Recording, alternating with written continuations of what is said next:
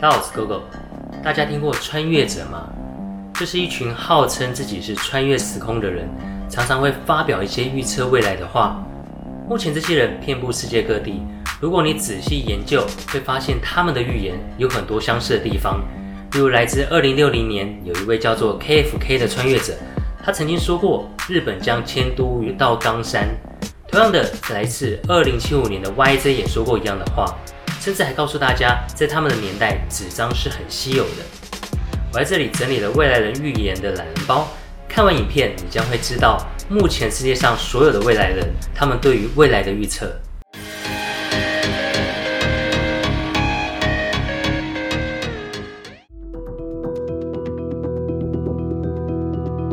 镜头拉到日本，声称来自二零七五年的 YZ 是一个日本人，他出现在二零一八年一月份日本的 Twitter 上。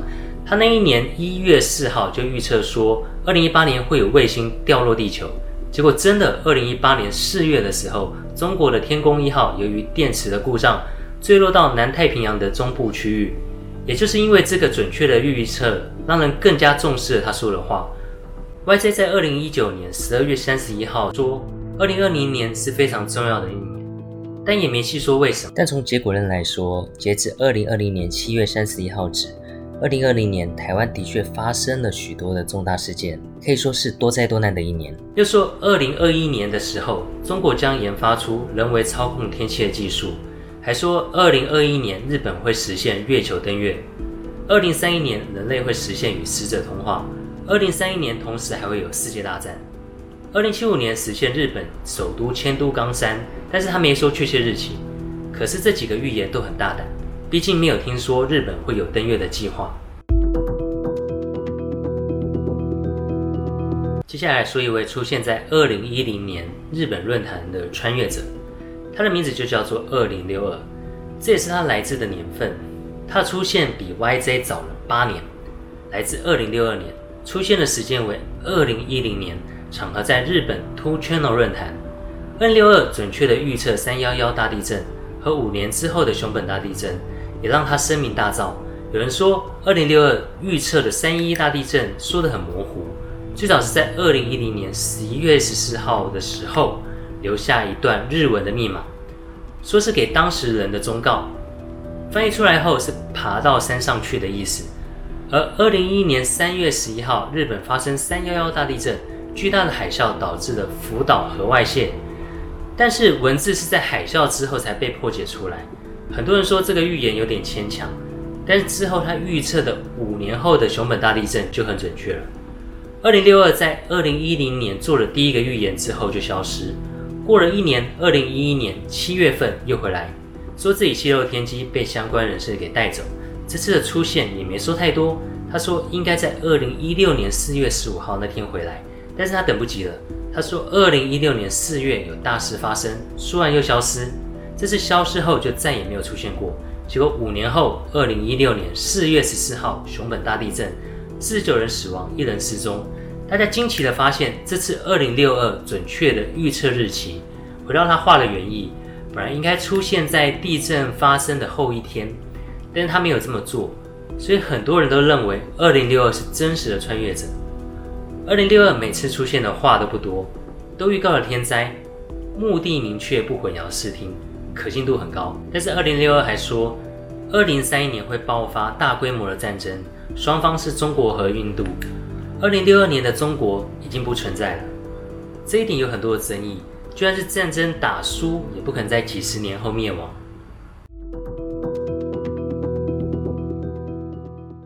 接下来我们来说说近期出现的未来人 KFK。KFK 来自二零六零年，出现时间为二零一九年六月二十二号，出现在中国的豆瓣网，自称来自二零六零年。他说二零四八年移民到澳大利亚。KFK 说他不是肉身穿越，而是讯息与意识的传输，而进入的时间旅行。进入之后就不再有性别。这点不像二零六二或 YZ 是真实的肉身穿越。他回答网友提问时，KFK 说，二零二零年台湾领导人与上一届是同一人。川普对历史的意义是发生了第二次冷战。二零二零年中国不会统一台湾，朝鲜不久会有变动，他还说，二零一九年是特殊的一年，下半年会比较动荡，并警告大家要远离南方边境的省份。从现在回过头来看，KFK 的预言似乎都一一应验了。KFK 还说，未来互动游戏的普及、眼镜植入眼球的技术、外星人没有出现、人类克服了癌症、人类即将面临超级细菌等问题。他说，这些都是因为科技进步可能会发生的事。他有关战争的描述，也就是世界大战。他说，战争之后精神层面会有所进化。然后他指的是与死者通话。如果是，就跟二零七五的预测相同。来，我们来比较一下三个未来人出现的时间。有时候大家会被二零六零、二零六二、二零七五给影响。二零六零、二零六二、二零七五是他们。来自的年份，那首次出现在现代呢？最早出现是二零六二，第二个出现的呢是二零七五，第三个出现的是二零六零，就是 KFK。好，所以其实二零六二在二零一零年出出现的，它是最早出现的穿越者。那二零七五是在二零一八年出现，那二零六零 KFK 它是在二零一九年出现。啊这是三个的时间比较。关于时间旅行的说法，KFK 说，时间旅行是一种特权，他因为某种原因钻了一个空子，才能够时间旅行。据他所知，合法的时间旅行者只有二零七五与二零六二。就问网友问 KFK，是不是就是 YJ 与二零六二？KFK 说，二零六二与二零七五是合法进入的。他们大部分的回答属实，但是个别回答是不真实的，是属于善意的谎言。而二零六二说，时间旅行需要遵守法律与规则的。那二零七五 YJ 说，在二零一八年一月八号的时候，时间旅行只能由联邦政府指定的人员才可以进行。但他又说，我是唯一的穿越者，所以他否定了二零六二的存在，因为二零六二是比二零七五还早来到我们现代的。那二零七五又说。时间机器是基于尼古拉斯·特斯拉的研究成果发明出来的。这是三个未来人对于时间旅行的说法。关于他们时间旅行的目的，二零六零 KFK 说，二零一九年是比较特殊的一年，也是人类转折的一年，也是他出生的前一年，所以他要来看一下，给予一些善意的提醒。他来豆瓣的原因是时光旅行中数据的搜索，而二零六二说，他是为了进行一项秘密的任务。他通过检索发现了二 C H 论坛。那二零七五说，为了完成一项秘密任务，所以二零七五与二零六二都是为了完成一项秘密任务而来。而二零六零 KFK 他就是为了旅游而来。那关于他们对日本的言论，二零六零 KFK 说，日本地震会毁掉一半的土地，并且迁都冈山。二六二说，日本保持现状，首都是东京。